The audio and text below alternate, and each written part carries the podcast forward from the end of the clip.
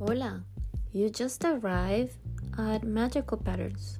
Yes, and you are in the right place. I am Lina T, and I am going to take you to a big, huge conversation that is gonna last for years. And it's about my life with chronic illness, unexpected, but now I understand a lot of things that happened to me. But it's not all about me. I decided to gather my huge family, husband, and my son, and we are building a nonprofit, which is Magical Patterns, where I use making art and we send art care packages to people with chronic illnesses